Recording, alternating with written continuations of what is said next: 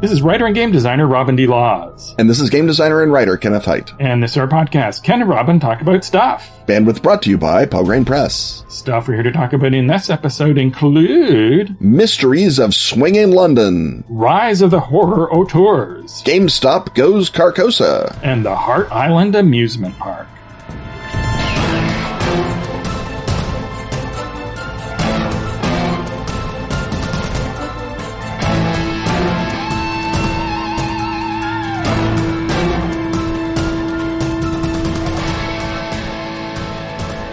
Meet pop-up juncture Nazis with both guns blazing. Open a whoop-ass can on European slavers in 1850s Brazil. Rev your furiously fast Ferrari through the underworld. If you've been itching to try your hand at some or all of these activities, you're in luck. That's because our friends at Atlas Games are launching an adventure subscription plan for Feng Shui 2. That's right, the game Robin designed. Members get free PDFs, early access to new adventures, and 10% off cover price. If the program gets 350 subscribers by January 1st, Atlas anticipates releasing four new adventures in 2021, plus more action-packed new material in the future. If you're interested in making this program a reality, or if you just want your new supplements delivered right to your door, you should sign up for a subscription. Visit atlas-games.com backslash FS2 subscription to learn more and subscribe. You'll only be charged when Atlas Games ships you a book and you can cancel anytime. Learn more at atlas-games.com backslash FS2 subscription.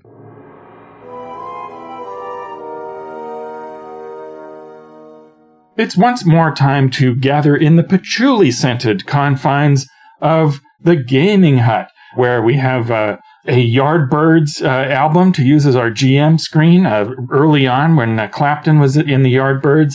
And uh, there's a light show distracting us, preventing us from reading our dice. Our uh, miniatures are uh, also confused, but they're getting a, a, trippy and possibly a folk horror sort of way because Ken, uh, this time around, a beloved Patreon backer, Michael Curtis, asks, my next gumshoe campaign will be set in the swinging London of the 60s and early 70s, focusing on occult happenings in the city.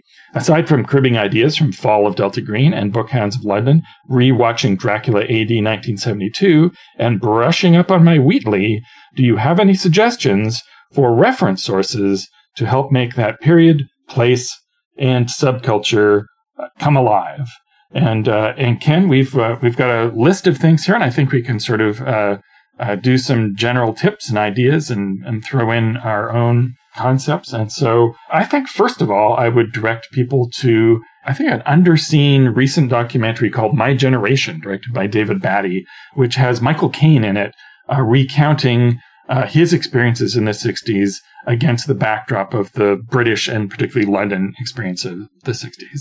It is interesting in a couple of ways, one of which is Batty uses a really interesting device of having Caine deliver what in a regular archival documentary would just be voiceover, often as a monologue direct to camera.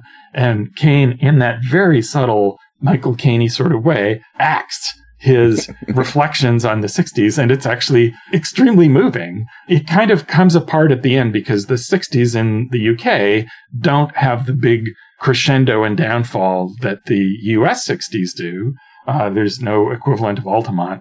But the point that it's worth checking out for is the difference in swinging London versus, uh, say, uh, groovy LA, which is that in the UK, the uh, 60s are even uh, not just a, a youth movement, but they're a class movement. It's the first time when young people of the working classes get to have any influence and fun and joy, and that that is an element that is uh, not so apparent in other versions of the 60s. And of course, France has its own very specific 60s. Yes. Uh, Canada uh, has a very wholesome, uh, sort of left nationalistic 60s, but we're uh, in Swinging London. And to get the flavor of that, I think that's a really great sort of contemporary look back as, as a way to uh, get started. Yeah. In, in terms of opening the door to the period, I think that by and large, and I say this in the bibliography to Fall of Delta Green, which you should read all of. But I, I think the best way to get into the period is to watch cultural products from the era you're going into. And even if they're not swinging trippy cultural products, watch as many 60s movies, 60s TV shows made or set in London as you possibly can. And that means, you know, you know, digging up old, you know, uh, copies of, of maybe the Callan or watch Danger Man or, or whatever kind the, of the Avengers stuff you can uh, Roger Moore's up. the same. The Avengers, obviously the, the, the classic and, and beautiful uh, Avengers era. You, you watch those and you get a sense of what people thought was, you know, realistic for pulp. And then there's tons of, of British, um, uh, youth movement movies, depending on how deep and weird you want to get into them. And of course, there's a couple of actual, um, sort of, uh, real filmic uh, masterpieces is a strong word necessarily, but they are movies that will grab you, uh, and not let you forget you watched them that sort of bracket the, the period we're talking about. And these are both movies that Robin and I, I think instantly thought of when, uh, someone comes along with a, a low, uh, hanging curve like, um, what should I watch to get into the swinging sixties and, uh, blow up uh, by the great Michelangelo Antonioni. Uh, speaking of the Yardbirds, because of course famously Blow Up just sort of stops and we watch the Yardbirds play because why not? But it is very much about being immersed in that, in, in that milieu and sort of something off-putting or strange or unusual happens, but it, it takes a while for it to sort of get its way into that, uh, the consciousness of, uh, the photographer, the main character, because he's so consumed by the the rest of of, of what's going on, uh, including, for example, Yardbirds concerts. Yes, it's very it's very much about the just feeling of being there and hanging out, which is why it's the first thing we both thought of. And Mhm. and I would say it is a masterpiece until the mimes show up. Spoiler: mimes See, show up at the end. this- it's not a this plot is- point. This is the kind of thing that that uh, a lot of people would say me- means it's almost a masterpiece, as I said. Yes. And the advantage of this is it's a plot you can steal because the idea it's about uh, the premise as it slowly unfolds, and it's well known, so I'm also not blowing, blowing anything here, is that uh, a fashion photographer uh, takes a shot which may or may not have a murder recorded on it. Well, uh, perhaps it may or may not have a strange mystical event uh, recorded on it, or that the picture may come and go under the influence of a sorcerer. So this is also an investigative plot line that you can easily uh, pour into your uh, campaign. And of course, the advantage of doing a uh, homage to blow up in a role playing setting is they can fight the mimes at the end, which is the big problem of blow up is that no one fights the mimes. yes, always a problem. Uh, and we were talking about Nicolas Roeg last last week, and that brings us Ken to uh, performance uh, with James Fox and uh, Mick Jagger. Yeah. And that is, uh, that, that was a movie that is steeped actually in not just swinging London and sort of swinging London at its rancid, curdled end, but the occult darkness of swinging London. It was made by, um, uh, Rogue along with a sort of creepy hanger on named David Litvinoff, who was sort of the gangland advisor. He was a buddy with the Kray twins and some of the other gang figures. So he sort of said, Oh, I think if they were going to be horribly violent, they would do this. And then there's scenes in performance where you're, you, you will watch it and you'll say, Oh, that's what Ken was talking about.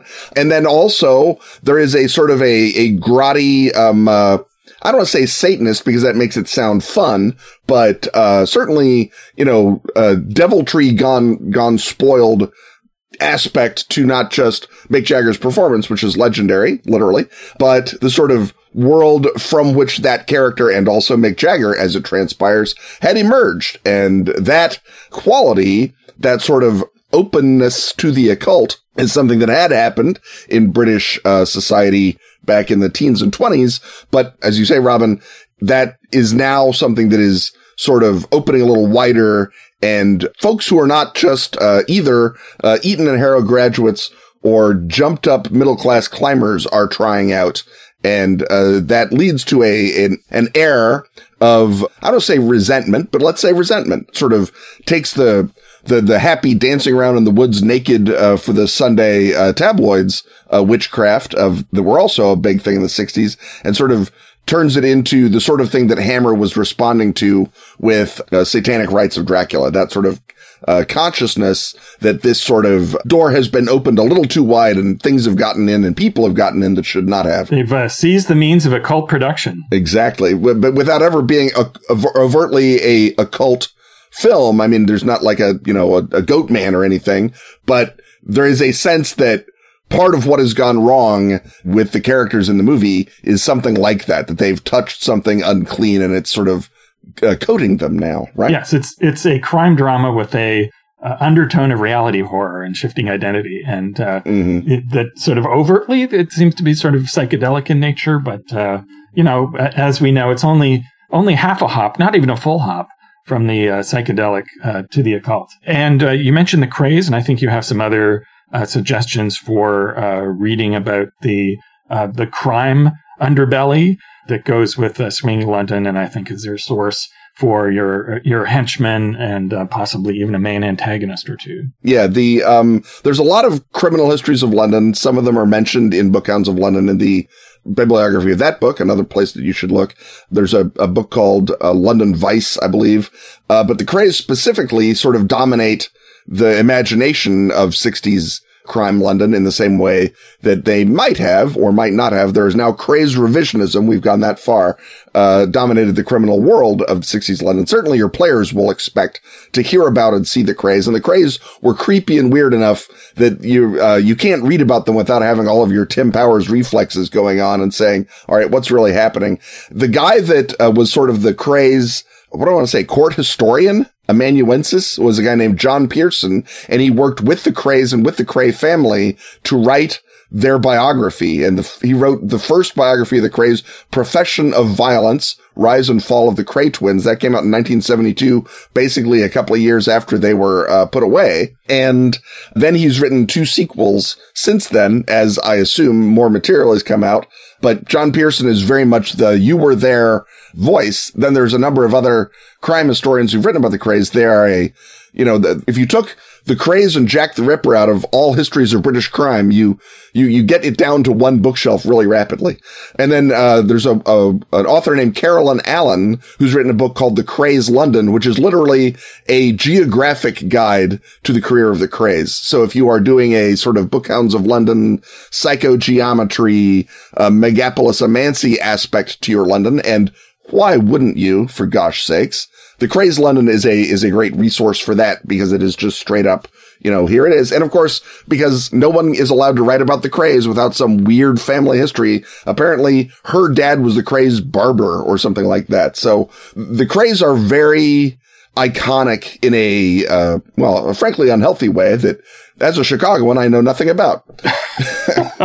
and uh, this is also a time when, uh, as we've sort of alluded to already, uh, uh rock and roll is becoming uh, big in the culture, and particular are, are, are sort of uh, big rock stars. Once they get money, they start to buy up occult manuscripts, and so that's something that you can play on there. the cross currents between the occult and uh, and the the rock scene obviously involves a lot of decadence, and then you can uh, start to bring in uh, once you get later into the 70s, then you get your beginnings of metal and uh, the the uh, glam scene. Of course, is something that I think you're, you're going to want to look at as sort of the, the tail end of the uh, where the all of that energy in the swinging London goes before it, uh, you know, hits uh, the middle of the 70s when you, you just can't honestly call it swinging London anymore. Yeah. And um, obviously, the most famous, I think, occult rocker is Jimmy Page, who buys Aleister Crowley's old mansion, Boleskine. He owns an occult press, uh, Equinox Books and then becoming part of Led Zeppelin becomes a much bigger deal. And he gets rid of all that and goes off and does what everyone else is trying to get Satan to do for them for nothing. but also the Stones, uh, unsurprisingly for a band who, who come up with something called their Satanic Majesty's Request are also big into the occult scene. And a lot of the, the, the folks from that era are, are tied into it. The, in the bibliography of Fall of Delta Green, I recommend Turn Off Your Mind, The Mystic 60s and the Dark Side of the Age of Aquarius by the great Gary Lachman. That has a couple of chapters on the 60s in, in Britain and in that's, that sort of rock mysticism sequence. Uh, and then also because you, your characters are going to expect some portion of that scene to materialize in your game or to be relevant to your game, or you are going to want to make, uh, uh, Marianne Faithfull, a, a, fun NPC that everyone gets uh, introduced to the next horrible magician by. Uh, you'll want to read a history of swinging London, of which there are again a number. I think probably, and this is me guessing based on bibliography surfing, but a guy named Sean Allen, who's also written sort of the, the received history of the Brat Pack and who has an index. And so therefore, uh, wins uh, the, two of the points for finding a book. Has a book called Ready, Steady, Go: The Smashing Rise and Giddy Fall of Swinging London, and that will at least give you a who, what, where, so that when your characters are at a weird occult party in Soho in 1967, uh, you ha- you can have some names to drop of people who are there and uh, and who they should be and would be paying attention to as uh, occult insiders in uh, in London of the 1960s. Again, I don't know that it is the greatest book ever written, but it is relatively comprehensive in terms of a primer and uh, has an index, which is non-trivial when you're coming up with stuff on the gaming fly at the last minute. Uh, on on the genre front, uh, Michael Moorcock's Jerry Cornelius books high from the period of the uh, late uh, 60s, early 70s. So that sort of uh, hipster London uh, is in there, and you can uh, ransack that for all sorts of uh, plot ideas as those. his spy novels basically fall apart under the influence of William S. Burroughs, fall apart deliberately. That's the whole point. but there's a lot yeah. of sort of style there. And speaking of name dropping at parties, you can have your characters uh, you know, look over at a party they're at and see a couple eternal champions giving each other the, the side eye. Yep. Um, and finally, Ken, uh, a visit to Swinging London and the occult would not be complete without the Highgate Vampire, which I have we. I'm not sure whether we've done an entire. I don't think we've done a segment, segment on the Highgate before, Vampire. Uh, but the the brief version of that, which may inspire a beloved Patreon backer to ask for the full deal, uh, the nutshell version of that, Ken, is is that there were some weird lights and sounds from the Highgate, the Great Highgate Cemetery in London, which uh, figures in Dracula and is got a weird gothic vibe to it anyway because it was built in that sort of uh, flowering of the Edwardian occult era.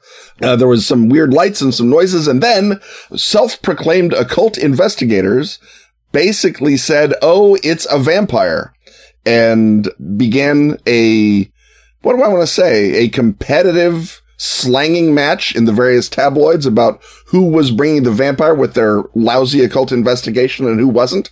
It turned into a, a big deal. I think it caused a rift within the British annoying uh, monster hunter community that is still there.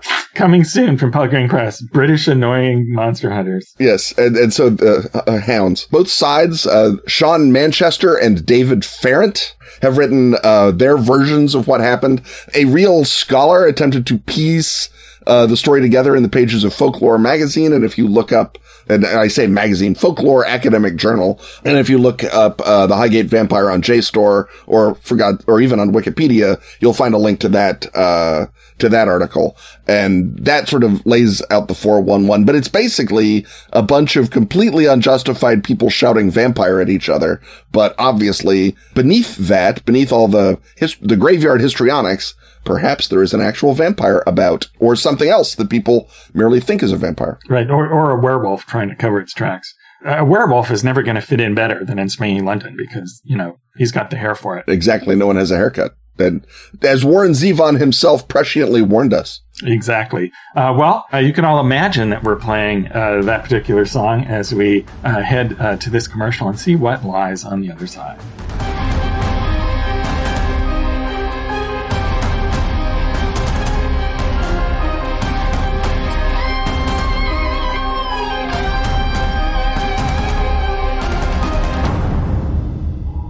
The second edition of Mutant City Blues by Robin D. Laws. And now with added Gareth Ryder Hanrahan. Is now in print from Pelgrane Press. Grab your Quade diagrams and solve the crimes of a near future where 1% of the population wields superpowers. As members of the elite heightened crime investigation unit, you and your fellow detectives solve crimes involving the city's mutant community. When a mutant power is used to kill, you catch the case. When it's a mutant victim in the chalk outline, you get the call. New features include the ability to go beyond the badge with a private investigator campaign frame, a simplified push system to amplify your investigative abilities, expanded chase rules, and a spiffy new cover by comics artist extraordinaire Gene Ha. Find it at your favorite retail store or use the voucher code diagram2020 to get 15% off at the Pelgrane store.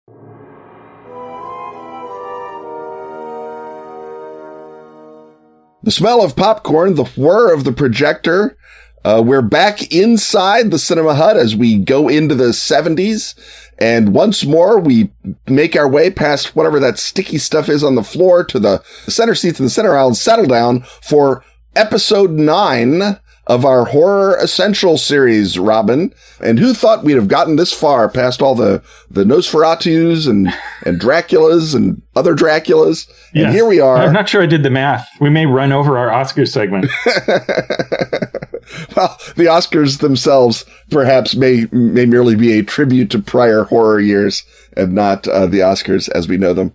Who can say? But we have a lot of movies we, we left off as the horror auteur is becoming a thing. Tobe Hooper with uh, Texas Chainsaw Massacre does not quite become the greatest horror auteur of, of the era. That uh, title is uh, yet to be determined, but another contender comes along, a, a young kid named Steven Spielberg in 1975, fresh off a taut horror uh, minor masterpiece in Duel. He then creates a film that literally changes the face of cinema forever, as well as scaring the bejesus out of everyone within a hundred miles of the ocean. We're talking about Jaws, uh, one of the great monster movies of all time, one of the great movies of all time. Again, one of those films that is is so good that you forget, oh, right, it's also a horror film. It, it didn't just change horror, it changed the film industry. It, it Exactly. the, the first giant blockbuster. Uh, I remember, for example, in my small city that I grew up in, the uh, movie theater had nothing else to offer that summer but Jaws. That's the only movie that you could go and see in my hometown. And I, uh, at the time, didn't see it because one of my friends saw it and recounted every single beat of the movie in a big long monologue that I was unable to stop him. so it's many years later when I actually saw Jaws. It's a uh, not just a the masterpiece of suspense that you remember, but still very much an American New Wave film. The Mhm. uh, the scenes of uh, people behaving are uh, quite well observed and have this almost sort of a verite style to it, which of course uh, creates a realism that, that ratchets up the horror. Uh, it's got sort of an iconic uh, triple act of uh, performers uh, with Richard Dreyfuss and Robert Shaw and Roy Scheider. And uh, famously, the fact that the shark didn't work made the movie better. Mhm. And as you mentioned, we don't think of it as a horror movie because a shark is a real animal. Uh, the sharks uh, do not acquire supernatural powers until uh, one of the sequels. In retrospect, I think we know that Bruce the shark from the original Jaws had supernatural powers because he's related to the other shark that takes revenge on his behalf later. Right. But like the Duc de Richleau, sometimes just doesn't use his magical powers because he was getting overconfident. He didn't, he didn't think he needed them. He, he figured uh, who who can't who can't take on Richard Dreyfuss for gosh sakes. Right. Uh, so this is a film that takes all of the sort of American film school looking back on classic Hollywood, the realism of the French New Wave that has been introduced, and takes all of those things and creates something so successful that it will soon smash them all forever into a new era of poppy comic book inspired uh, uh, movies. But uh, if you want to see expert use of suspense beats and uh, be afraid of your bathtub, uh, Jaws uh, is the one. Yep. Uh, we mentioned Brian De Palma in the last episode, and he certainly continues on uh, strong into the 70s and is one of those people. Unlike Spielberg, we don't think of him specifically as a horror filmmaker, although you can argue that his films either are musicals or horror movies or both, whatever their putative genre is. but De Palma is also going to bring in another big trend of the 70s and especially the 80s, which is the Stephen King film, right? It's an entire subgenre of uh, horror uh, films based on the works of Stephen King. And uh, De Palma brings us Carrie in 1976, also still very experimental, very much in that American New Wave style, but also a, uh giant hit. Uh, ends by establishing uh, one of the classic cinematic horror tropes that uh, will uh, soon uh, be uh, brought back again and again and beaten like a dead horse, and also brings back the uh, from the 50s the uh, focus on teenage horror, which is also going to be a big determining factor, and again has a made stars made a movie star out of Travolta. And Sissy Spacek, of course, that's an iconic performance from her. It is deeply psychologically disturbing as well as uh, you know, just uh, genuinely creepy as a as a horror film, and is another landmark that then es- establishes the idea that horror films can be interesting works by interesting directors and also big commercial hits. Yeah, we, we often think of Stephen King's influence on the movies being all one way, but Carrie also made Stephen King a guaranteed bookstore presence. Carrie changed the face of horror in the same way that J- the Doctor No films changed the face of spy novels in that uh, they made James Bond the default and Carrie made Stephen King horror the default. So for all of the faults of Stephen King, the good things about Stephen King, the sort of common man voice, the the the observed daily life, all of that stuff, it had been part of sort of cheap exploitation horror because they couldn't afford to have actual horror. Uh, lots of scenes of people talking and just going to the diner until finally the monsters show up. But Carrie, I think, sort of pulls it into the mainstream, not just of, of horror film, but also in the mainstream of horror literature. So Carrie has a, a back effect on, on horror writing by make, by elevating Stephen King to this uh, supreme figure that, uh, suddenly every publishing company in the world wants one of. And that is where uh, all of the, the, the great horror boom of the late seventies, early eighties comes from is the fact that uh, Carrie made uh, thirty times its budget at the box office and got two Oscar nominations, and it was a terrific film. And I think you know at the time even people were sort of stunned and amazed that a horror film was great, but uh, it held up in a way that a lot of De Palma's stuff doesn't necessarily and is genuinely, as you say, super unsettling. It is one of my wife's favorite films. And so I have seen it more times than I would like to see Carrie, quite frankly. But there we are. Uh, speaking of movies that are entirely unsettling and not at all like Stephen King in that no tiny scintilla of normal human life ever enters it. the masterpiece. Argento. He he can't shoot normal human interaction, so it contains it contains none. none. And this, because it has the least of that, is the best of his films. It is Suspiria, uh, except no substitutes. Dario Argento's Suspiria, 1977, a movie that seems to have been shot entirely through a series of radioactive jujubes uh, in terms of the, the, the, the light gels. The story is almost risibly non-existent. It's a young girl goes to a house where she thinks she's going to learn ballet, but instead falls into the hands of a coven of witches. And by hands, I mean just whatever Argento has lying around the house of a coven of witches. It, it is a haunted house film. It is a witchcraft film. It is a old dark house film. It is a uh, sort of a uh, suspense uh, hunting one young girl. It's a gothic. It's a it's a psychedelic movie. It's all those things. Still all a slasher the, film. A, still a slasher film. All through the literally unique uh, mind's eye of Dario Argento, and not even Dario Argento. I think is Dario Argento. Certainly not anymore. But I think Suspiria, he makes another few films that I at least would rank as A films. But Suspiria is the absolute high watermark of Dario being Dario. And if, as some people associated with this podcast do, you do not groove to our Dario, then you are going to hate Suspiria with a fiery passion. And uh, Robin, on that topic, what do you got for us? I thought that this would be the Argento movie that I would be able to like because it's got a supernatural theme rather than just a person murdering people with black gloves and a knife. And I talked about, you know, my objections to Argento last time around. And so I'll just say this, that, you know, as you point out, it's just a series of scenes that hit really hard. Uh, like all of his films, the opening is way more interesting and exciting, and I was on board for the ending than anything later. And in fact, because it makes no sense whatsoever, you could actually improve this film by swapping the last two reels and the first two reels and putting the beginning at the end. And it would improve it immensely. So let me go on to talk about another film from 1977 that I uh, do wholeheartedly recommend as an essential of horror. Another uh, director has uh, come back in the 70s after establishing himself earlier. That's George A. Romero. And this is Martin, his neo-realist vampire film. It's one of those uh, is he or isn't he movies. It's got this deep sense of grotty uh, realism, and it is the definitely the absurdist downfall of the vampire, the reduction of him to uh, that figure to his uh, greasiest uh, most insignificant, yet still rooted in uh, the American city of uh, th- that you can possibly uh, reduce a vampire to. Yeah, I, I, am a big fan of Martin as well. This may be my like my second favorite Romero film after another one we're going to talk about during this episode. But when I watched Martin, it was relatively late in my career as a film goer, and I had heard of it, but I had not.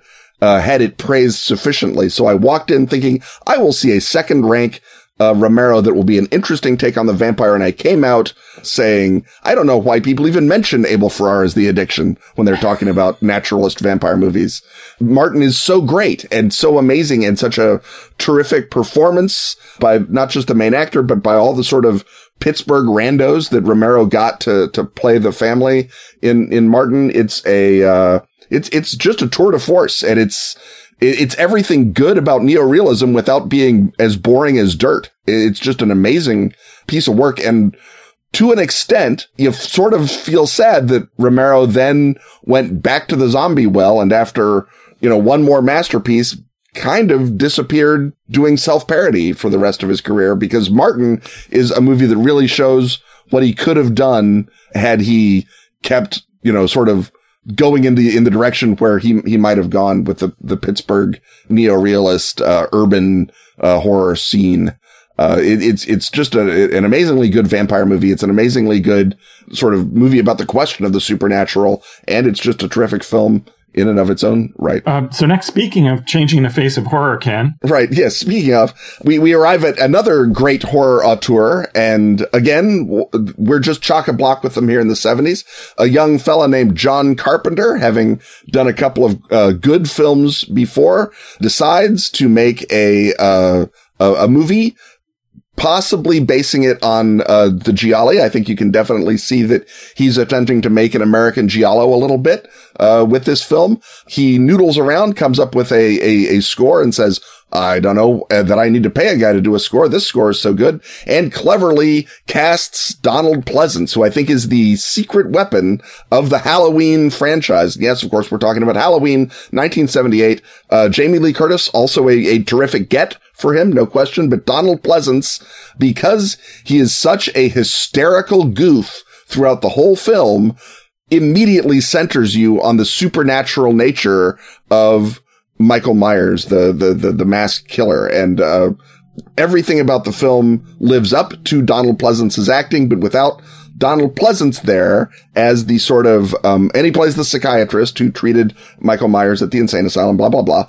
Um, without Dr. Loomis, without Pleasence, we are, we are in a situation where Dracula actually could not have held the film. You needed the Van Helsing and the, the Van Helsing being terrified lets us, the audience, have permission to believe this is more than just a, a grotty story about a guy who hates babysitters, that it becomes this sort of epical deep tap into the well springs of American horror that Halloween became. And again, changed the face of film because not only was it a, a artistic masterpiece, it also made a million dollars. And if you're best friend Kevin had cable in the 70s and 80s, the way that my best friend Kevin did, you saw Halloween a lot. Right. And by million dollars, we mean many millions of dollars. Many, many millions of dollars. Yes. Uh, it was on and, and not just, uh, at Halloween, but all the time it was there and it became the template, I think.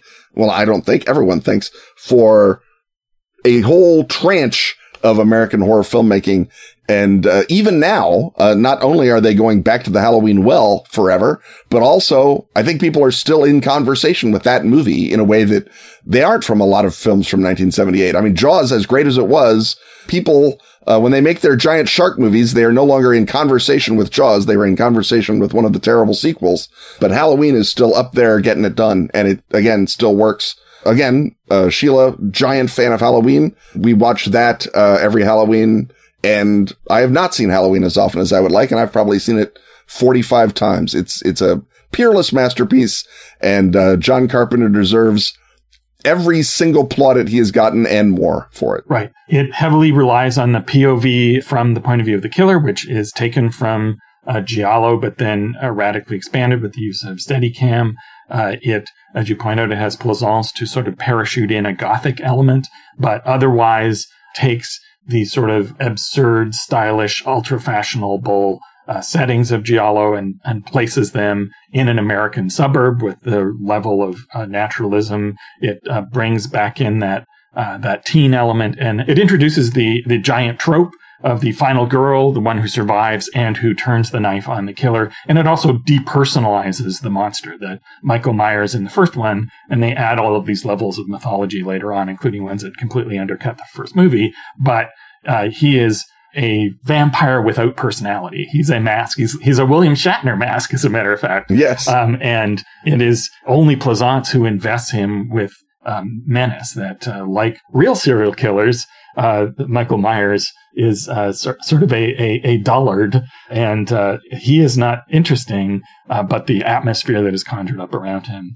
is uh, interesting. Now we get to something where the the social context is even more overt. Uh, we're referring to the second Romero film on our list this time. This, of course, is Dawn of the Dead, which is his middle and arguably strongest in uh, his trilogy of original trilogy of zombie films. He tacks on more later. And this is the famous one where the possible victims of the zombies escape to a shopping mall and it becomes a uh, delightfully overstated uh, satire of uh, consumerism. But I think uh, those of us going through uh, today's emergencies, I think the early sequences where you see that uh, how uh, the population has adjusted to the zombie panic by going into denial and trying to keep their loved ones in their houses, and the uh, the sort of utter social breakdown that has as much to do with the living as it does with the dead.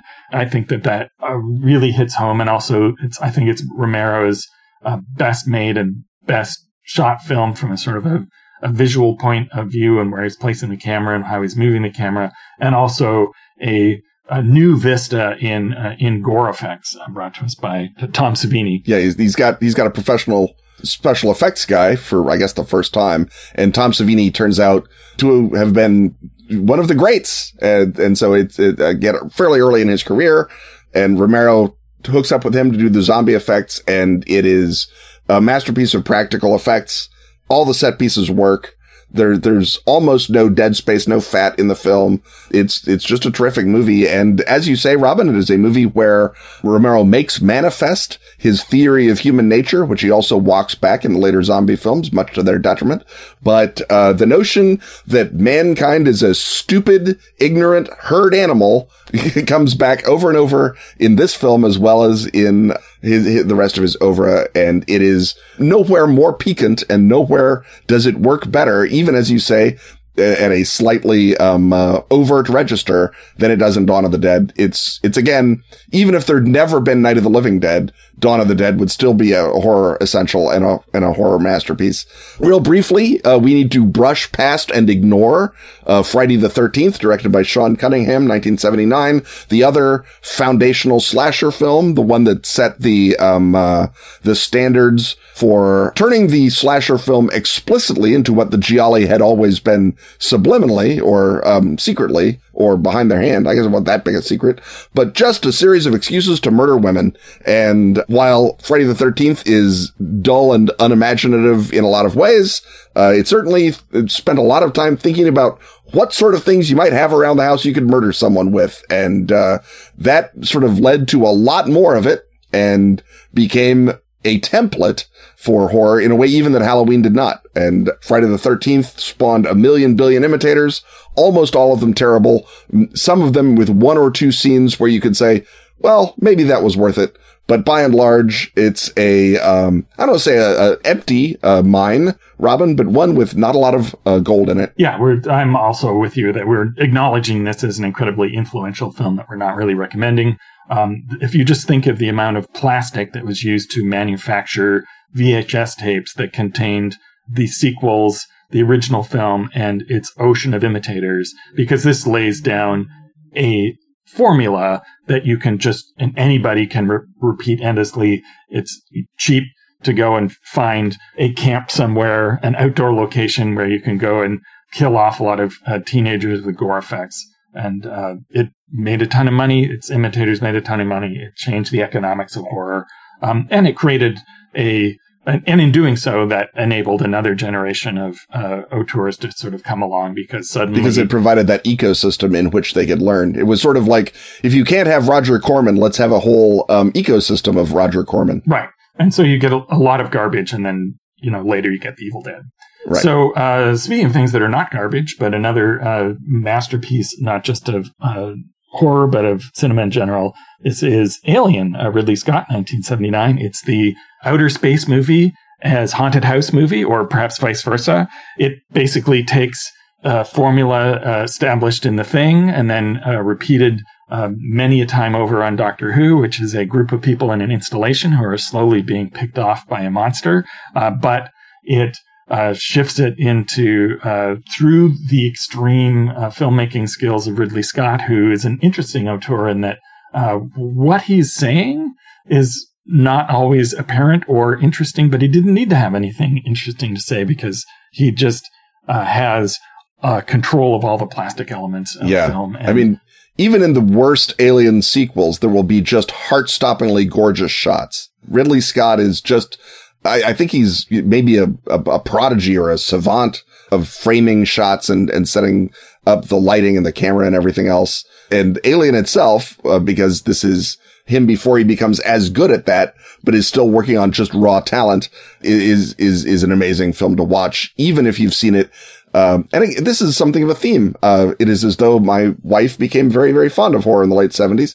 Another one of Sheila's favorite films and another film that I've therefore seen a lot, but also a film that I think is probably more Lovecraftian than most horror films, and almost explicitly so. The, the uh, screenwriter Dan O'Bannon, big Lovecraftian fan, wrote this explicitly as a sort of what if Lovecraft but in space sort of thing, uh, inspired by a lot of stuff, among them uh, Mario Bava's uh, not as seminal film Planet of the Vampires, which is still well worth watching, and H.R. Giger, who famously designs the monster, another big Lovecraft fan. So you've got a lot of Lovecraftian elements burbling along exactly where they belong, below the surface. And uh, Ridley Scott, of course, onto that puts this just truly uh, epical understanding of, of filmmaking and directing. The suspense beats have never been done better in any other film than they are in Alien. And obviously, of course, uh, Sigourney Weaver, a, a, a great piece of good luck, uh, in terms of the main casting and is again, I think with, uh, Jamie Lee Curtis does a lot to sort of cement the final girl notion. And in this case, in a film that is even better than Halloween, uh, and even more powerfully, um, uh, grounded in uh, you talk about a film with a social subtext. This is very much a uh, the working class is being screwed over by the man, by the capitalists. Uh, film a, a subtext that gets even louder in the later Alien films and uh, is very present here. So you've got that sort of uh, Stephen Kingy blue collar feel uh, to the film. You've got uh, all of the, the, the Lovecraftian elements, and then onto that you layer this beautiful, cool uh, SF uh, vision in a junky looking spaceship. It's it's just a, a, masterpiece all the way around. Right, and possibly the the best cast film in all of horror because not just Sigourney Weaver, but uh, Ian Holm, Tom Skerritt, John Hurt, Yaphet Kotto, Veronica Cartwright. It's just everybody is a, a great character actor at the top of their uh, game, and and that also conveys so much of the uh, storytelling and makes you uh, because you actually care about everybody. Mm-hmm. That makes it all the more uh, terrifying. This is not a whole bunch of disposable uh, campers who you want to see killed. This is uh, people. creating basically from not very much a sense of real lived in people who know each other and are used to being around each other and uh, it's it's really you can't think of an aspect of cinema where that film uh, doesn't work. And uh, in our list of uh, as we begin to intro- introduce horror auteurs, uh, we come to uh, Canada's own, Toronto's own, David Cronenberg. he's had some earlier films which are also worth checking out for their sometimes. they are technically crude or don't have the greatest acting, but they have their own uh, shock value. In some ways, they're even more shocking. Uh, his early ones, uh, Rabid and Shivers, uh, I think are uh, more shocking now than they, they were at the time. um, his first sort of mature masterpiece is The Brood, which is the film where he uh, takes his own uh, personal trauma of uh, undergoing a, a, a, messy, hostile divorce and turns it into this weird body horror tale of someone who is able to produce weird, blobby uh, demon children to go out and, and, attack and kill and express atavistic hatred. So this is uh, very much uh, in his uh, sort of Freudian wheelhouse. All of Cronenberg's films are Freudian to one degree or another, except his film about Freud. And uh, The Brood is the, the, first sign of him beginning to um, marshal uh, all of his sort of junky exploitation uh, instincts uh, and uh, and then transcend them into something that is real and about people, and all the more jarring and upsetting for it. Yeah, um, unlike Robin, I am not going to say that because I get the squicks from David Cronenberg that I think he's a bad filmmaker. He's a terrific filmmaker, but with the exception of Scanners, most Cronenberg films have exactly the effect that Cronenberg wants of making me say, no thank you and stop watching them. The Brood is just unsettling on every level and not to my mind, in my place, the kind of unsettling that draws you in. This is an actively repellent film, uh, while still being a terrific movie and, and very, very effective. But I will, am going to dub Robin speaker to Cronenberg's uh, probably for the rest of this whole series. But yeah, The Brood works. And, uh, unlike a lot of films, it works to actively make you not want to watch The Brood. Our final classic auteur is a, a, like Hitchcock, a great filmmaker who enters horror, says, Oh, I can do this, does it perfectly, and then wanders away again. Stanley Kubrick, who makes a Stephen King film and apparently devotes himself to tearing the guts out of the Stephen King novel he bases it on. It's The Shining, which Kubrick turns into a chilly gaze at uh, human uh, frailty and failure and also, by the way, makes a stirring atmospheric masterpiece. Uh, The Shining 1980. I, th- I, think again, it's one of those films that, uh, if you've seen it, there's so much about it works so perfectly that it's hard to pick out any one aspect. Everyone loves the Overlook Hotel. It's one of the few times set design actually gets its due. I think people recognize the quality of obsession that Kubrick puts into the sets and uh, that the set designers respond to. Obviously, Jack Nicholson is amazing as uh, haunted writer Jack Torrance. Shelley Duvall terrific as his wife. It's basically a two-hander between them and then a number of ghosts, possibly dredged out of uh, Jack Torrance's uh, subconscious, but more probably attached to the evil, evil Overlook Hotel. It's it's just a, uh, one of the great haunted house films ever made, one of the great films ever made. And it's in, even in Kubrick's oeuvre, I think it's one of the great Kubrick films ever made. Do you have anything intelligent to say about this film, Robin, besides me just saying literally what anyone could get from watching The Shining? Well, some of the things that are interesting about it are, uh, first of all, it carries Kubrick's themes and tones of uh, dehumanization and his uh, cosmic uh, horror, which is part of all of his films, whether they're heist films or uh, period dramas, or in this case, an actual horror film, the, the mankind uh, being dwarfed and, and doomed. And of course, as you uh, say, uh, that he has stripped out almost all of the genre mythology that Stephen King uh, puts into it because King has a quite involved world of ghosts and, and demons and psychic people and stuff and, and, uh, which will later be picked up by a sequel that you warned me off of. Uh, but here it's like, what do I need in order to tell this story? So he pulls out everything except the idea that there's uh, there are two psychics in the house and uh, there's ghosts and possibly some earlier ambiguous, eternally recurrent uh, crime. The use of uh, modernist music and helicopter shots and Steadicam really make this film. This is the one where Steadicam utterly comes into its own with those shots of uh, Danny on his plastic tricycle uh, going down those uh, very distinctly uh, carpeted halls. It's one of those films that is uh, full of fetishizable uh, cinema elements and is hypnotically watchable, even in the scenes that are deliberately, as in some of the scenes in Psycho, shot in order to be kind of drained of energy and apparently banal. But of course, that is just an over uh, lay to the uh, banality of uh, evil and of humanity and a sign that something quite off kilter uh, is about to proceed. Uh, that brings us to 1980, a turn of the decade is a pretty good place to turn. And uh, next, I, I guess we should quickly talk about why it is that this generation of directors, so many of them become horror auteurs, and that is because they, like the previous generation of uh, American New Wave directors, and there's overlap between them, have been looking at other films. Uh, they've been studying film. They are responding to uh, genre in a very specific way. And now there is a commercial apparatus for relatively low budget uh, films that will sometimes, like Halloween or Friday the 13th, break through and make a mint.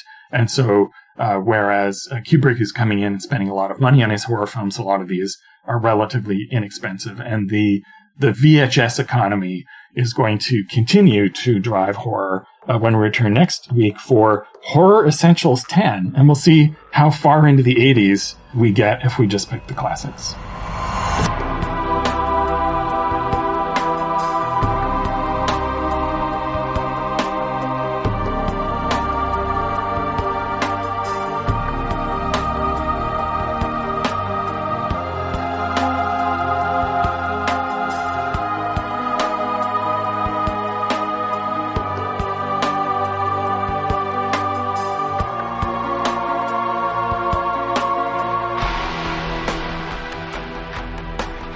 The best of Ask Askfageln is now available at Drive-Thru RPG. All issues of Fenix Magazine since 2013. That's spelled F E N I X. Can now be grabbed in special English editions. Containing stellar gaming material from our own Ken Hite. And such other recurring stalwarts as Graeme Davis. And Pete Nash. Also find Dice, the gorgeous photo book celebrating that classic gaming accessory. And Freeway Warrior, the series of post-apocalyptic choose your adventures by Joe Dever. And if you speak Swedish, not English. That's Swedish, not English. You can delight in every original issue of Fenix. And the new Sagebrush and Six Guns role-playing game, Western. How do you say slap leather varmint in Swedish? Uh, oddly, Google Translate refuses to help on that. That's the best of Askfageln on Drive-Thru. Keep this podcast groovy, mate, by joining such paisley-clad Patreon backers as Lionel P. Hatebreak, Tony Kemp, Kevin J. Maroney, Aryan Potsma, and Brian Malcolm.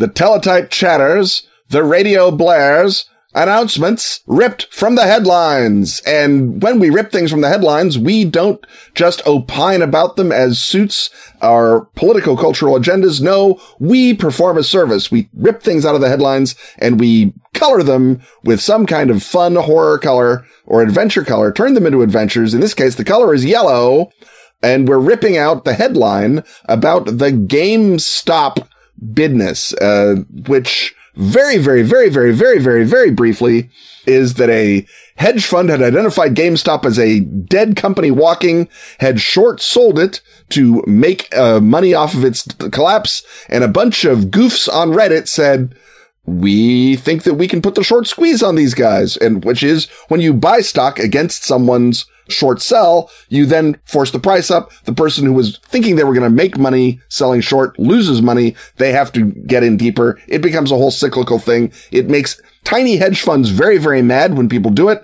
And large hedge funds don't care because they got money on both sides of the game. That was the GameStop story, ladies and gentlemen. Or you can spend 95 hours watching financial TV.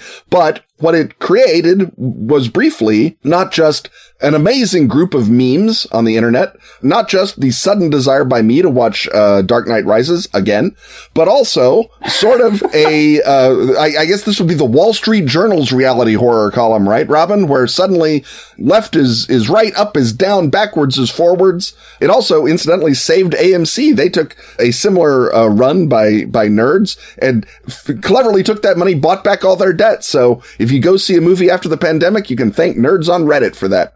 Anyway, but it, it created um, a, a world where nothing seemed to hold true briefly. And that, of Right. course, is the world of reality horror. Right. That, that that's the nub of why this seems like it might become an, an idea for uh, the Yellow King. This is normal now, which is the game in of the four uh, Yellow King role playing game sequences that takes the things of the modern day and finds way to, to twist them back into the uh, the Carcosan uh, reality horror uh, that we all know and love. And so uh, you're absolutely right. It's that fact that it's suddenly another thing seems to be spinning out of control is the detail about that that something utterly bonkers is is happening that um, makes it a potential uh, for a Yellow King horror. And now, of course, the end of that story is you the know bad like guys every, win. yeah, like like every speculative venture, the people who get in late get crushed, and then there are dead enders, and people and prophecy fails. People who are like, no, no, the stock will rise again, and and I think that's what brings us to one of our possible ways of turning this into an actual horror scenario involving the King in Yellow, because the idea that belief triumphs over reality is uh, baked into this story. And so what happens if there is a, uh, say, a, a cargo cult built from the people who refuse to believe that they've really uh, lost their money and uh, that somehow the fact that uh, other bigger hedge funds came along and won and the man triumphed, that can't possibly be. And that uh, sense of looking for the next big hit, looking to recover, what can be the next possible stock that we can pump and dump and recover our uh, be the early ones in on uh, who is this group of people and how does do supernatural forces uh, work upon them and so part of the idea could then be that the forces from Carcosa come and they uh, identify a company that they can use not necessarily just to uh, raise uh, funds for themselves AMC style but somehow to continue to build the sense of, of reality uh, breakage. And so what happens if sort of the notional idea of uh, money losing its value or gaining its value and then losing it, what happens if people all start uh, buying into, uh, for example, let's say uh, the Yellow Sign Company, a company that appears on the uh, stock exchange, and suddenly uh, some people go, I don't remember this company, and oh, but you go to the mall and there's all these Yellow Sign stores, but what what do they sell there? Oh, well, you know, they have uh, consumer goods and things that are all in yellow and Popular yellow sign merchandise popular yellow sign merchandise. of the sort that the kids like. Yeah. And so, you know, oh, and influencers are, are pumping this stock. And so that Which, this, which again is is no less logical than you know Spencer's gifts or Hot Topic. exactly. And just as you're propagating the yellow sign brand, you want to propagate among other people, right? You're drawing in a Mr. Wild's army of people to go in. Well, we need recruits to go in and pump the stock up. And so uh, people who go to the stores see the yellow sign and then go and want to buy the stock. Uh, then uh, there has to be some sort of uh, supernatural or uh, supernatural political effect. And so uh, the people who are, you know, first in, they make a lot of money, but what are they, what are they doing with the money that they pull out of the market? Well, they're beginning to build, you know, their yellow sign uh, shaped portals in their backyards in which uh, uh, things are going to start coming through. And so the uh, hook for this then is that uh, one of the uh, player characters, and in this game you are playing relatively normal people, one of your friends or relatives. suddenly, you realize, oh, oh, yeah, you know how your aunt was building a college fund for you? Well, she's put it all into the Yellow Sign Company and uh, you go and try and get get it out of the yellow sign, and then you see the trail that uh, she's followed and the cult that she's joined, and then uh, there's uh, some sort of great working uh, is the obvious way to end any scenario with a, a cult aspect in it. But since the uh, these manifestations can change reality, they may indeed be building back in time a Yellow King chain. So when you first look into this, oh well, this chain was first established in uh, the year 2005 as a lifestyle brand. And then you find, oh no, wait, this, this goes back to the 1990s. And uh, you may in fact be uh, sort of drawn uh, through portals through a, uh, since we are talking about mall horror earlier, it could be that you are pulled back uh, through a succession of, in, into an 80s mall and then 70, you're brought to a 70s strip mall and you're, then you're in a, a 30s department store and you're being pulled further and further back, perhaps even to the Belle Epoque, which was the original uh, foundation of the department store as we know it. Yes. So that you're being back to the Bon Marché in, in Paris. Yeah. So you're being yanked back through uh, the history of retail and finance because you've uh, made the mistake of uh, uh reading too many of the uh, stock statistics, which uh, you know, when you perform the math on them, they, they turn out to also be a, a, yellow sign of their own. The spin that I'd put on it is that part of the, I think part of the, the mimetic power of the GameStop nonsense and a lot of these other stores was that these were brands that were very much part of the cultural landscape of people a little bit younger than me, of that sort of the late X early millennial generation. And the notion that your childhood was being torn apart by financial werewolves was, I think, a big impetus for these Redditors to get involved and, and go after GameStop in a way that they wouldn't have gone after, I don't know, carrier air conditioning or something. And so the notion of having these building blocks of your memory being torn apart is very, it's again, part of what makes it Yellow King horror. And so the notion I think is even more fun if it is the notion that as parts of, of the 90s mall culture are being disassembled, that the yellow sign is not so much it's one of the stocks that you're involved in. It's that as those go away, the reality is shifted and what was a GameStop was always a yellow sign store and that the yellow sign uh, the Carcosa is not trying to create people who will go out and buy yellow sign merch. What it is, is creating the absence of Carcosa as a place that then Carcosa can flow into. And so the climb, uh, certainly the, the time traveling back through the history of, of mall retail is, is a terrific hook. But another one might be you go to that abandoned wilderness that is the mall on the outskirts of town, the big one that was going to be huge in 2002. And then the corner, the corner stores didn't come and the other stores.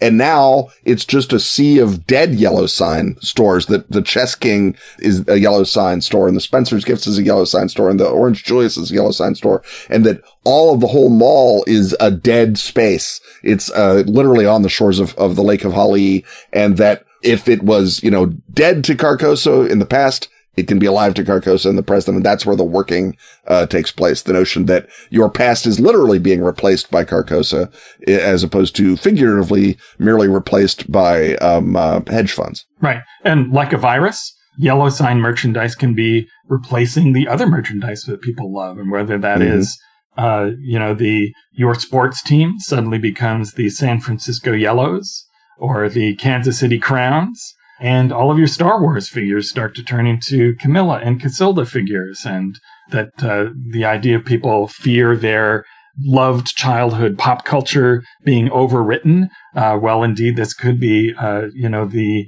uh, the mass mind phenomenon that creates the uh, psychic power to effectuate that, and uh, you know how you how you deal with that, how you find the center, the locus of this conspiracy and destroy it? Is it a matter of going back and uncovering who the first investor was in order to, you know, oh, well, if we find the first 12 people to jump in, uh, identify them on this uh, investment board, we can find them and, and maybe hit them possibly or convince them to, to go away or throw them into, use a counter magic to, to draw them away. And of course, when you arrive at their giant mansion, there's, uh, big hounds with masked pallid faces, uh, and uh, and then you can uh, sort of possibly get your uh, timeline back in order for for a while. And speaking of a while, uh, we have a while of a commercial to uh, dip our toes into before reaching our final segment.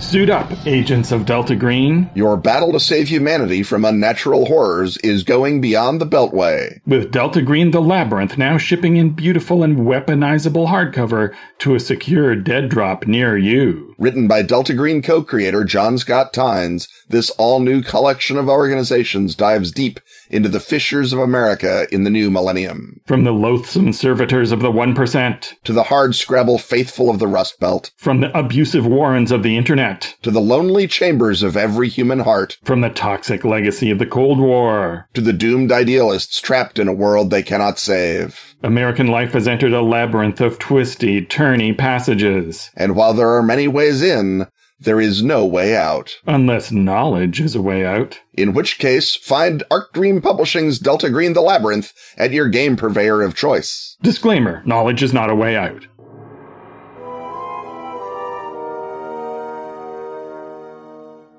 The clacking of chronodons and the whirring of time gears tell us that we're once more standing in proximity to Ken's time machine, which, of course, is the conveyance that his bosses at Time Incorporated use him to send him back into history to bend, fold, spindle, and sometimes, yes, even mutilate it. And this time around, beloved Patreon backer Gerald Sears asks, how would Ken use his time machine to change history to ensure that Solomon Riley's amusement park on Hart Island is, at least temporarily, successful? So this, uh, of course, raises the question of who was uh, Solomon Riley, uh, known uh, somewhat mockingly as Millionaire Riley, uh, and what was his amusement park on Hart Island. Uh, he was a black man. He was born in the British West Indies, and in the 1920s, he was able to use the fact that he was married to a white woman to acquire a property portfolio which would otherwise have been unavailable to him. Uh, and he bought up white owned areas in Harlem and then rented them to black tenants. And some credit this spate of uh, property development to uh, creating the environment that allowed for the uh, Harlem uh, Renaissance. But of course, Andrew Carnegie was not known as Big Bucks Carnegie. Uh, and the fact that there was a, a black man with money was seen as as a paradox and alarming to the establishment. But uh, even more alarming, he uh, attempted to uh, create an amusement park for black patrons on uh, what is called Hart Island uh, in the Bronx. It's one of the islands out sort of near, but all not all that near to uh, Rikers Island. It's sort of around the point from Rikers Island yeah. and heading out into the Long Island Sound, really. So it has a, a, long and interesting history as well. In the 1860s, it was a Civil War POW camp. And since 1869, it has been New York's Potter's Field. And so by the time our story begins, all but four acres of it are owned by the city and uh, they continue to bury people there to this day. It's a work detail that uh, inmates at Rikers Island get. They get put on boats and sent over to this other island to, to dig graves. There's apparently 850,000 people uh, buried there. But in 1922, there's a guy named John Hunter, and he offers to sell the last four acres of Hart Island uh, to the city, and they say, no, no thanks. What are you going to do with this four acres in the middle of a giant island graveyard that also has a prison for the aged and infirm. And later, this decision to not do that Ken, is called Hylan's Folly, which is named after the mayor, John Francis Hylan. So I suspect, Ken, that as you try to make the Hart Island amusement park happen, that you're going to have to somehow deal with an otherwise unwilling and intransigent city uh, government, which is perhaps I don't know, corrupt enough for you to somehow leave her somehow? Yeah, I, I, guess we'll just have to cross our fingers and hope that we're during those one vanishingly small periods in New York history where you can bribe people to do things. Oh, that would be all of the periods. Yeah, this the the simple way is to get uh, enough city councilmen to uh, look the other way that Riley gets his, his, his operation going New York at this point is probably volatile enough that you can use the threat of um, uh, shifting black votes to keep it going once it's going, because obviously Coney Island is at the far other end of New York. It, it, didn't let black people onto it anyway. The black population of the Bronx and increasingly of Harlem need a place that's near them to go. They're, uh, the other big amusement parks up in that area in Rye, for example, don't allow black people either. So the presence of an amusement park would be a big economic boost and a big uh, morale boost and would be very popular with that community. And that community votes and it votes increasingly over the 20s and 30s, in fact.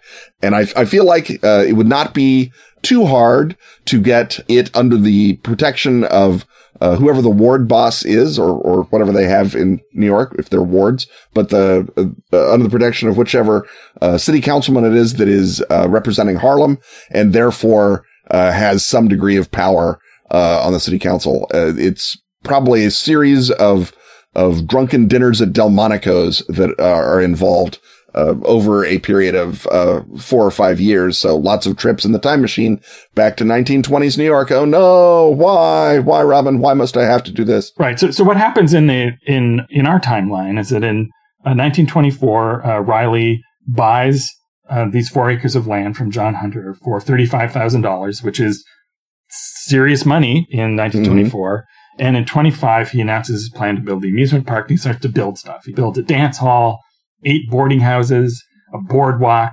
Uh, he creates a bathing pavilion, and he announces that he's going to buy a fleet of motorboats to take people from the Bronx over to the island and back. And that's when the establishment starts looking for reasons to not have this. Um, and the excuse is officials at the at the prison on the island go, well, this could cause a means of escape. Our prisoners could escape and get on the boats. This, of course, is perhaps somewhat trumped up because, as I said before, that's the prison here is not Rikers, but it's a prison for the aged and infirm prisoners. So the uh, threat of mass escapes by dangerous elderly uh, or ill prisoners, of course, is. There is also a workhouse for juvenile inmates on Hart's Island at the time, which is a slightly more plausible uh, argument. And they are bringing Riker's prisoners over because that's who digs the graves in Potter's Field. So it's not a thousand percent trumped up, but it is certainly the thin reed on which they bend the, oh no, we can't have a black amusement park, which right. is their real problem is that they don't want that to happen. They, they don't want a, separate area, uh, that is out of white control, uh, because that sort of defeats the whole purpose of having segregation is it's not that they they have to live on their own. It's that they have to be economically predated upon by white landlords, et cetera, et cetera. So the problem of outside uh, black investment is, I mean, it's the problem all over America in the 20s, 30s, 50s today. But the immediate uh, excuse they use is, as you say, the escaping prisoners. It becomes a big deal and quietly they condemn the property and uh, they pay uh, Riley $144,000, which is a nice return on an investment. And they shut it down. They, they bulldoze the structures and uh, eventually turn it into a sewage treatment plant to show just what they think of the idea of the south tip of Hart Island being fun. It is, you know, made as though it were never there. Very, very biblical uh, the degree of punishment. Um, Riley uh, sort of tries again to make a, a black beach at Throg's Neck, and that is just dropped by straight up vigilantes. Um, and that is, uh, white ethnics in the, uh, neighborhood of Throg's Neck who don't want, uh, black people on their beach. And there's, a great deal of throwdown. He doesn't have the ability to uh, push it farther. The depression comes along uh, in 1929, so his investments start losing value. He doesn't have the money to fight it in court, and then he dies in 1936, leaving the whole question moot. Right. So it seems like the thing that you've got to intervene for is the amusement park rather than the beach because there's right. no neighbors to mm-hmm. Come around with baseball bats to prevent that right. There's literally the opposite of neighbors. There's a bunch of dead people and some elderly prisoners and the occasional guy from Rikers who, whatever his problems are, he's not going to try and shut down the amusement park. he's going to try and sneak into it and ride the teacups before he gets on one of these boats.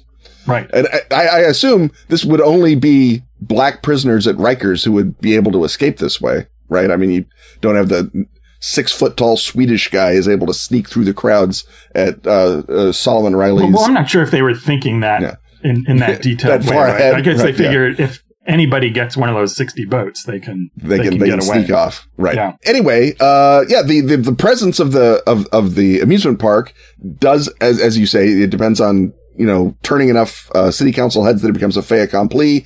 And once it's generating money and and positive things for the neighborhood, that then will get the attention of whatever the political boss is that runs Harlem at the time, and that will keep it alive as long as amusement parks ever stay alive. Which, in terms of inner city amusement parks, runs until the early '60s and the invention of television, and then everyone stops caring. And, and so you would have about a good 30 year run, I think uh, on Riley's amusement park. You know, I think 26 to 63, 26 to 66 is not an impossible guess, which means that, uh, you'd have a lot of really great movies set there. You'd have, you know, uh, first sort of the um, what they what they called race movies, movies that were done exclusively for for black audiences. But then I, I think you absolutely would have sort of you know American uh, new wave uh, film auteurs uh, doing scenes of urban realism that, that pass through the, the, the, the juxtaposition of an amusement park, a prison, and a graveyard. It's like, what, what do you, what more do you want, movies? Right. right. And, and if Riley, if Riley establishes this place in the 20s and it keeps going into the 30s, presumably there's going to be a band shell. So uh, Duke Ellington can play there, Count Basie, all of the uh, Cab Calloway. You've got all of the uh, the musical greats of that period. So that can be sort of a, a center for the arts during the, the summertime. And maybe you get a great Zora Neale Hurston book about carnies. Yeah.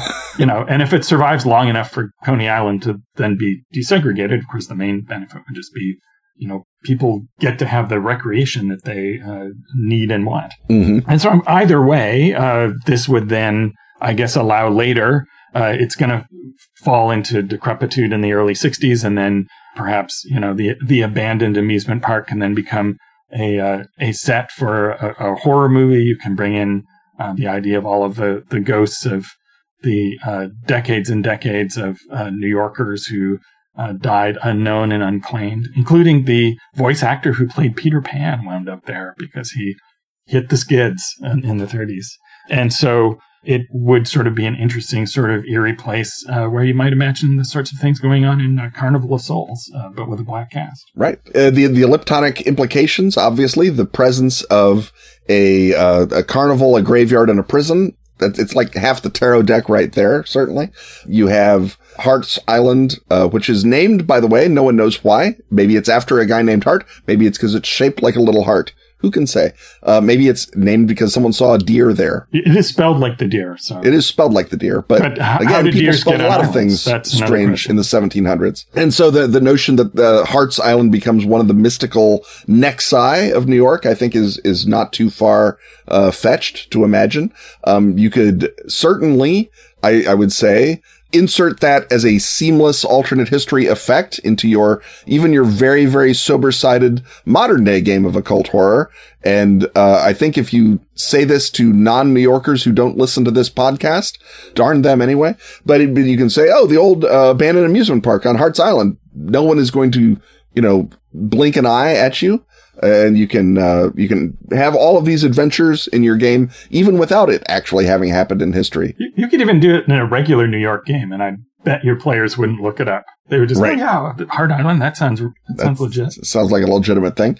And so the the possibilities of the uh, of the timeline, I think we've agreed it's basically just some cool art will be made and a great deal of fun will be had that was not otherwise had, and then the uh, uh, the elliptony pretty much uh, speaks for itself. I just think if you look into the history of old amusement parks, you know, the Pacific Ocean Park in, in LA, Riverview in Chicago, there's a park called Norumbega Park. Uh, near Boston that, that was closed down again in roughly the time we were positing this will be closed down early sixties.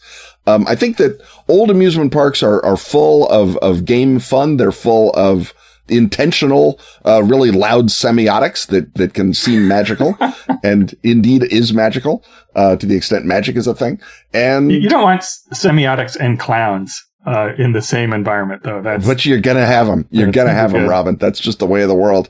So yeah, I think that the more forgotten amusement parks you can add and then forget, the better your setting will be. And I'm going to say that's a, that's a universal use case. And it's not just for uh, Solomon Riley, God bless him, the man who wanted more fun for people who lived in the Bronx. And surely that's something we can all get behind now. Right. Well, if, if there's a thing that your time machine is rarely tasked to produce, it's happiness. And uh, yeah, uh, this time I, think maybe we, uh, you could produce some happiness and uh, and some ice cream for some kids. Happiness, ice cream, semiotic clowns, the whole. The oh, whole, the whole oh, you ruined match. it. We, we got in this podcast now. All right. Stuff having once again been talked about, it's time to thank our sponsors. Atlas Games. Pelgrane Press. Askfageln. Arc Dream. Dork Tower. And Pro Fantasy Software. Music as always is by Jim Simple. Audio editing by Rob Borges. Get your priority question asking access by supporting our Patreon at patreon.com backslash Ken and Robin. Keep this podcast roller coaster firmly on its rails by joining beloved backers Drew Eichholz, Daniel Markwig, Will Ferguson and Fifi Pyatt, Jan Zaleski, and Lewis R. Evans. Wear this show or drink it from a mug with Ken and Robin merch at teepublic.com slash user slash Ken Robin. Comment on your Zoom workplace as our reluctant Phoenix says, Oh no, not this again. On Twitter, he's at Kenneth Hite. And he's at Robin D. Laws. See you next time when once again we will talk about stuff.